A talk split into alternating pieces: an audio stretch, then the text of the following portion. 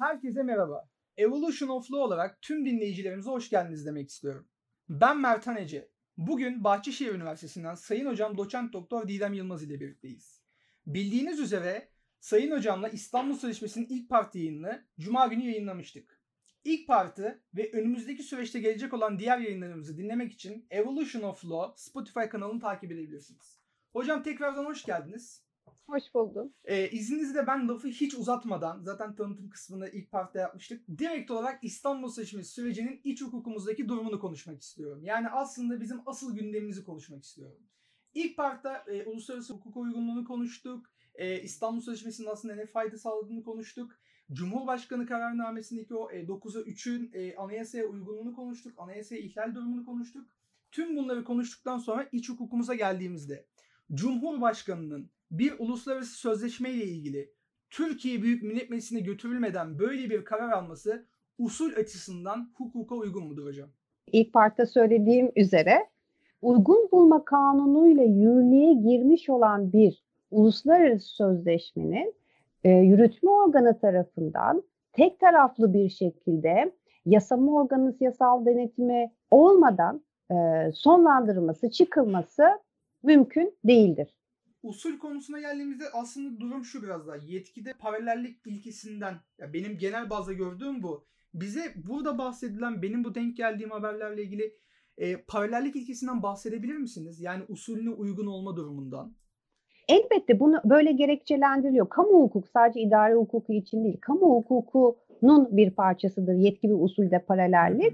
Dolayısıyla bir uluslararası anlaşmanın onaylanma süreci neyse o uluslararası anlaşmanın son vermesine ilişkin süreçte aynı paralel, yetki ve usulde paralellik. Uygun bulma. E şöyle söyleyelim, ilk e, aşaması ne olur bir uluslararası anlaşma? Önce imza, yürütme organı imzalar. Hı hı. İmzaladığı uluslararası anlaşmayı meclise sunar. Meclis bu uluslararası anlaşmayı uygun bulur. Ondan sonra yürütme organı onaylar. Tamam mı? Hı hı. Bu bir uluslararası anlaşmanın başlangıcına ilişkin esaslardır. Yetki ve usulde paralellik dediğimiz zaman işte böyle başlayan süreç aynı yöntemlerle e, devam ettirilmesi lazım. Fesi iradesi yürütme fesi iradesine karar vermiştir. Bunu parlamentoya sunar. Parlamento o konuda görüşünü bildirir. Fesi uygundur ya da değildir der. Ondan sonra fesih işlemleri ilgili birime gönderilir. Yetki ve usulde paralellik derken bu. Ancak şimdi şunu da altını çizmek istiyorum. Buradan da şu sonuç çıkarılamaz hiçbir şekilde. İyi, madem Cumhurbaşkanlığı kararnamesi ile yapmamız mümkün değil, o zaman Cumhurbaşkanı bu iradesini meclise sunsun. Mecliste 6251 sayılı kadınlara yönelik şiddet ve aile şiddetin önlenmesi ve bunlara mücadele, bunlarla mücadele ilişkin Avrupa Konseyi Sözleşmesi'nin fesinin uygun bulunduğuna dair kanun çıkarsın. Ondan sonra böylelikle sözleşmeyi hiç hukuka uygun bir şekilde feshetmiş oluruz. Diyebilir mi? Diyemez. Bu yasama yetkisine biz genel diyoruz. İstediği her şeyde düzenleme yapar diyoruz ama temel hak ve özgürlükleri ilişkin bir uluslararası anlaşmanın çıkılmasına uygun bulunmasına ilişkin bir düzenleme yasama yetkisinin yetki alanı dışında kalmaktadır. Böyle bir kanun da kabul edemez yasama organı. Usulüne nasıl uygun olursa olsun o şekilde gerçekleştirirsin. Bizim İstanbul Sözleşmesi'nden çıkmamız durumu ilk partta bahsettiğimiz o temel hak ve özgürlükler başlığından dolayı mümkün değil evet. benim anladığım kadarıyla. Yani Kesinlikle. Cumhurbaşkanı tekrardan e, meclisin uygun bulma kanunu veya o kanunu önceki kanunu ilga etmesi durumunlardan Cumhurbaşkanı kararı ne olursa olsun biz İstanbul Sözleşmesi'nden çıkamıyoruz. Benim anladığım bu.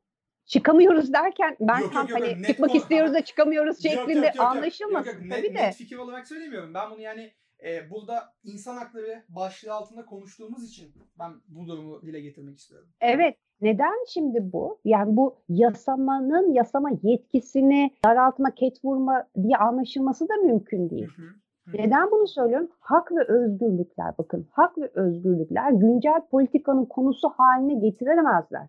Bir e, siyaset için araçsallaştırılamazlar.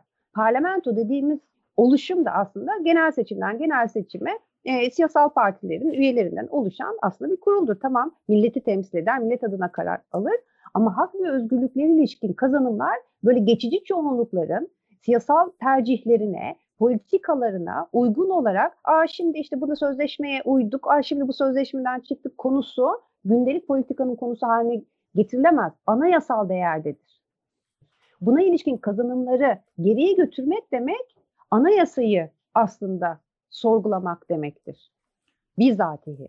O zaman ben sonuç olarak şuraya varıyorum. Çıkartılan bu kararın hocam o zaman akıbeti tam olarak nedir? Yani yokluk mudur? Biz bu kadar yok gibi mi davranmamız gerekiyor? Yani tüm işlem bazında İstanbul Sözleşmesi halen daha yürürlükte midir hocam? Halen daha yürürlüktedir. Elbette yürürlüktedir. Bakın şimdi kamu hukukunda yokluk çok ağır bir yaptırımdır. Özel hukuktaki gibi e, değildir hiçbir şekilde. Burada bir irade olmadığını söyleyebilmek elbette bu iddia edilebilir ama hani karşılığını bulması bakımından kamu hukukunda biraz zor. Burada ağır bir yetki konusunda ağır bir yetki sorunu vardır.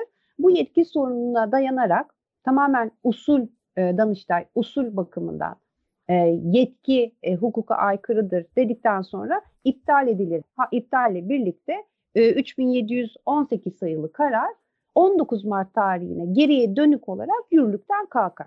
Aslında en güzeli bu siyasal iradenin geri alınmasıdır. Bizzat siyasal iradeyi ortaya koyan organ bakımında. Bu olmadığı sürece Danıştay'ın yetki sebebiyle bunu iptal etmesi gerekir. Ama bu demek değildir ki bu sözleşme kadınlara yönelik şiddet ve aile içi şiddetin önlenmesi ve bunlarla mücadeleye ilişkin Avrupa Sözleşmesi yürürlükte değildir sonucuna götürmez. İkisi ayrı şey. Cumhurbaşkanının yetkisinin anayasa uygunluğunu tartışalım teknik bakımdan ki açık olarak bir anayasaya aykırılık içermektedir. Ama ondan bağımsız olarak İstanbul Sözleşmesi bizim iç hukukumuzun bir parçasıdır. Bakın İstanbul Sözleşmesi'ne ben çok daha e, belki de e, şeyi yükselterek de şunu söylemek istiyorum. İstanbul Sözleşmesi'ne Türkiye taraf olmasaydı dahi İstanbul Sözleşmesi'ndeki koruma, korumayı talep bir kere bir anayasanın 5. maddesi çerçevesinde devletin hak ve özgürlükleri koruma ve gerçekleştirme yükümlülüğü vardır. Dolayısıyla pozitif yükümlülüğünün gerekçesi olarak tarafı olmasak bile bu bizim hukukumuzun bir parçasıdır. İki, anayasanın bizim başlangıç maddesinde diyor ki, e, başlangıç e, kısmının 6. paragrafında her Türk vatandaşının bu anayasadaki temel hak ve hürriyetlerinden eşitlik ve sosyal adalet gereklerinden yararlanarak bıdı bıdı, hukuk düzeni içinde onurlu bir hayat sürdürme ve maddi ve manevi varlığını bu yönde geliştirme hak ve oradaki onurlu bir hayat, hukuk düzeni içindeki onurlu hayat hangi hukuk düzeni içinde, hangi hukuk, insan haklarına ilişkin kazanımları ortaya koyan sadece ulusal hukuk değil, uluslararası hukuku da kapsar. Bu da devletin e, İstanbul Sözleşmesi'nde yer alan bir takım uluslararası hukuk sorumluluğunu gerçekleştirmesinin dayanağıdır. Bakın başlangıç anayasanın 5. maddesi. Aynı zamanda diyelim e, bir uyuşmazlık ortaya çıktı. Yargı organı neye karar verir anayasa 138'e baktığımız zaman hakimler görevlerinde bağımsızlar. Bakın anayasaya, kanuna ve hukuka uygun olarak hangi hukuka uygun olarak? Dolayısıyla İstanbul Sözleşmesi Türkiye tarafı olmasa dahi bir uluslararası hukuk kazanımı olduğu için anayasanın bizim anayasamızın bütünleyici parçasıdır uluslararası hukuk. Onun gerekçe olarak kullanabilir pozitif yükümlülüklere karar vermek bakımından. Mesela şöyle e, zorla takip, zorla evlendirme, ısrarlı takip, zorla evlendirme. Bunlara ilişkin Grevio Sözleşmesi diyor ki yasal düzenleme yap. Anayasa Mahkemesi yasal düzenleme yapılmaması sebebiyle Keşke bu tür e, başvurular olabilse elbette. Bir ihmal, yasal düzenleme yapılmaması sebebiyle devletin sorumluluğu gündeme gelebilir. Çünkü o bizim insan haklarına ilişkin kazanımlar anayasa seviyesinde bizim hukukumuzun bir parçasıdır. Bunu e, yani 21. yüzyıla gelmişiz artık bunu tartışmanın çok e, yersiz olduğunu düşünüyorum açıkçası. Ben çok zaman aslında ben e, şeyi okuduğumda zaten e, ilk partın başında beni asıl şaşırtan nokta şu. Uluslararası ilk belge hocam bu. Yani bu kadınlarla ilgili bahsettiğimiz o işte aile içi şiddet, o genel Evet. baş, o başlığın e, 2011'de olması, ilk uluslararası belge olması asıl üzücü durum. Yani mesela ben e, şu olaya gelmek istiyorum aslında hemen konuyu bağlamak adına. E, sizinle de daha önce konuştuğumuz bir konu vardı. Ben e, bu yayını yapmadan önce belirli haber sitelerindeki yorumları okudum. belirli çevrelerime mesaj attım, sorular almak istedim ve ben şunu gördüm. Benimle aynı şekilde aynı kitapları okuyan, benimle aynı yerlerde olan benim gibi arkadaşlarımdan bazıları şunu düşünüyor. Tabii asla ayrımcılık konusunda demiyorum. Hepimizin bir ifade özgürlüğü var, fikir özgürlüğü var. Ya şunu söylüyorlar. Sözleşme imzalanıyor. İmzalanmasının ardından her yıl cinayetler artıyor. E, ve şunu diyorlar. E, bu açıdan bakıldığında sözleşme aslında zaten hükümsüz gibiydi. E, olayların bu kadar artmasının sebebi İstanbul Sözleşmesi'nin bizim iç hukukumuza bir yaptırımı olması, bizim aslında elimizi kolumuzu bağlaması gibi fikirlerini beyan edenler oldu. Ve bunun arkasında şu an gerçekten de sığınılıyor. Ben az önce Beşiktaş meydandaydım. Beşiktaş meydanda e, belirli haber kanalları bu durumla ilgili işte İstanbul Sözleşmesi'ni e, ile ilgili destek fikirlerini beyan edenlere karşı böyle bir işte nasıl desem kendi röportajlarında böyle onları çok eklemiyorlar. Daha fazla kendi taraflarında İstanbul Sözleşmesi'nin aslında kötü olduğu gibi bir imaj yaratılmaya çalışıyor ve şu an bunun arkasına gerçekten de sığınılıyor. Ben hocam şunu sormak istiyorum. İstanbul Sözleşmesi ben uluslararası hukuka uygunluk açısından, iç hukuka uygunluk açısından demiyorum. İstanbul Sözleşmesi Türkiye Cumhuriyeti'ne zarar veren bir sözleşme miydi? Yani neden böyle düşünüyorlar? Ben bunu tam olarak çözebilmiş değilim. Şimdi şöyle tabii yani bir kere her şeyden önce bir konuda özellikle hukuk alanında e, görüş beyan etmeden önce bilgi sahibi olmak Tabii genel anlamda Tabii. hani e, zaten genel kuraldır ama hukukta çok daha elzem çünkü söylediğiniz e, sözlerin yarattığı başka olumsuz sonuçlar olabilir. Şimdi İstanbul Sözleşmesi'nin okunduktan sonra böyle bir sonuca varılabileceğini ben düşünmüyorum açıkçası. Bir öncelikle herkese e, kadınlara yönelik şiddet ve aile içi şiddetin önlenmesi ve bunlarla mücadeleye ilişkin Avrupa Konseyi Sözleşmesi'ne okumalarını rica ediyorum. Bu sözleşme iki defa bizim resmi gazetemizde yayınlanmıştır. Hı hı. Hem uygun bulma kanununa ek olarak yayınlanmıştır hem Bakanlar Kurulu'nun onay e, kararının eki olarak yayınlanmıştır. Dolayısıyla iki kere resmi gazetede yayınlanmış olan bu sözleşmeyi okumak gerekiyor. İkincisi İstanbul Sözleşmesi etki etmiyor işte e, şiddet kadına yönelik şiddet ve şiddet mağdurlarını korumuyor. Uygulanmıyor ki. Bakın demin size ne dedim? 2018 yılındaki Greviye raporu Ekim 2018'de yayınlandı. Mart 2021'deyiz. Daha meclise sunulmadı. Sözleşmenin gereği zaten yerine getirilmiyor ki.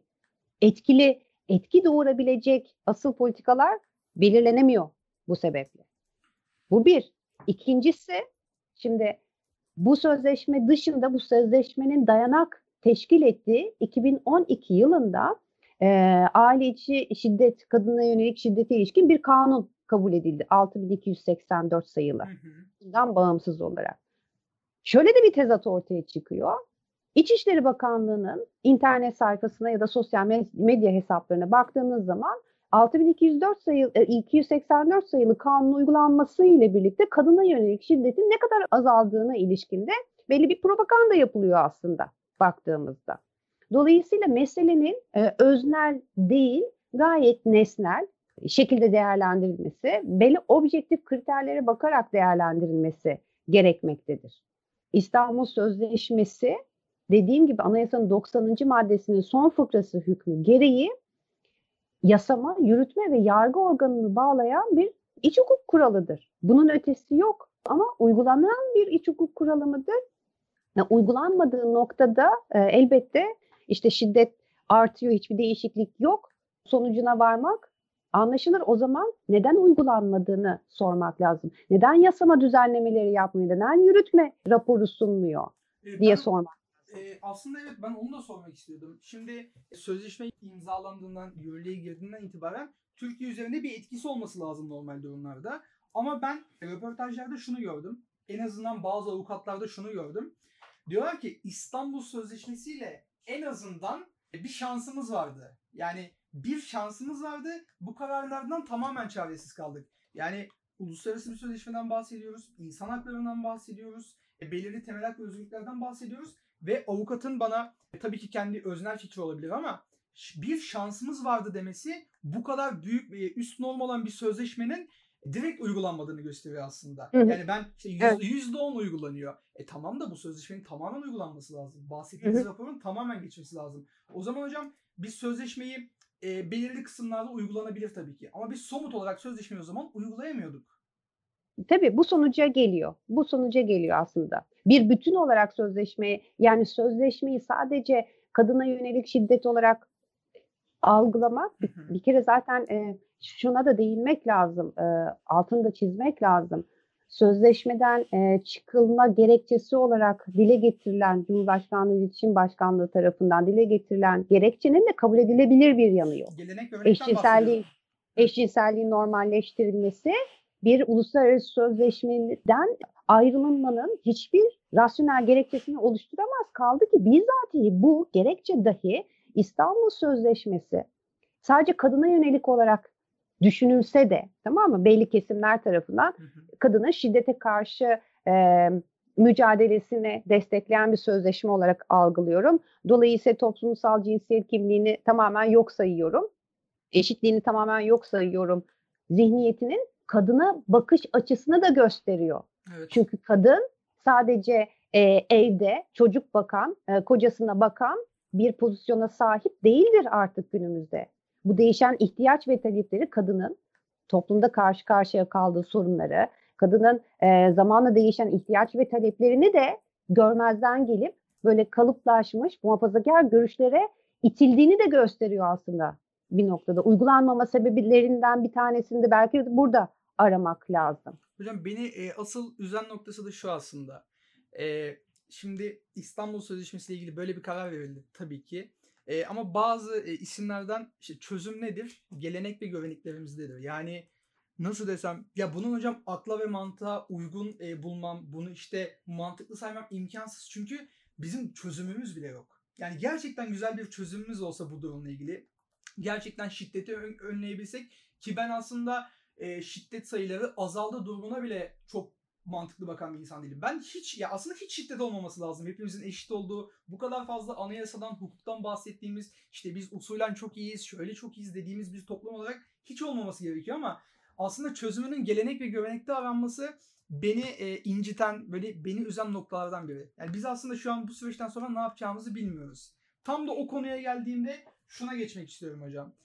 Bu karar sizin de bahsettiğiniz gibi normal şartlarda olursa TBMM'nin bir uygun bulma kanunundan sonra yürütmeye gidiyor. Belirli usul işlemleri var. Benim aklıma şu geldi. Daha doğrusu ben Kemal Gözler hocamın makalesinden bu soruyu aldım ve biraz ekleme yaptım. Şimdi bir uluslararası sözleşme bu şekilde ilga edilebiliyorsa, biz daha doğrusu taraf olarak çekilebiliyorsak, hocam bundan sonraki süreçte yine en üst normlardan biri olan, çok önemli olan insan hakları ile ilgili olan sözleşmeler de aslında çok kolay bir şekilde elimizden gidebilir. Yani tekrardan bir gece biz Cumhurbaşkanı kararıyla veya benzeri yollarla bir sözleşmeyi daha e, taraf olarak kendimizi çekebiliriz. Bunun gidişatı nedir sizce? Çünkü bir hocam söylemişti hatırlamıyorum kim olduğunu. Şuydu.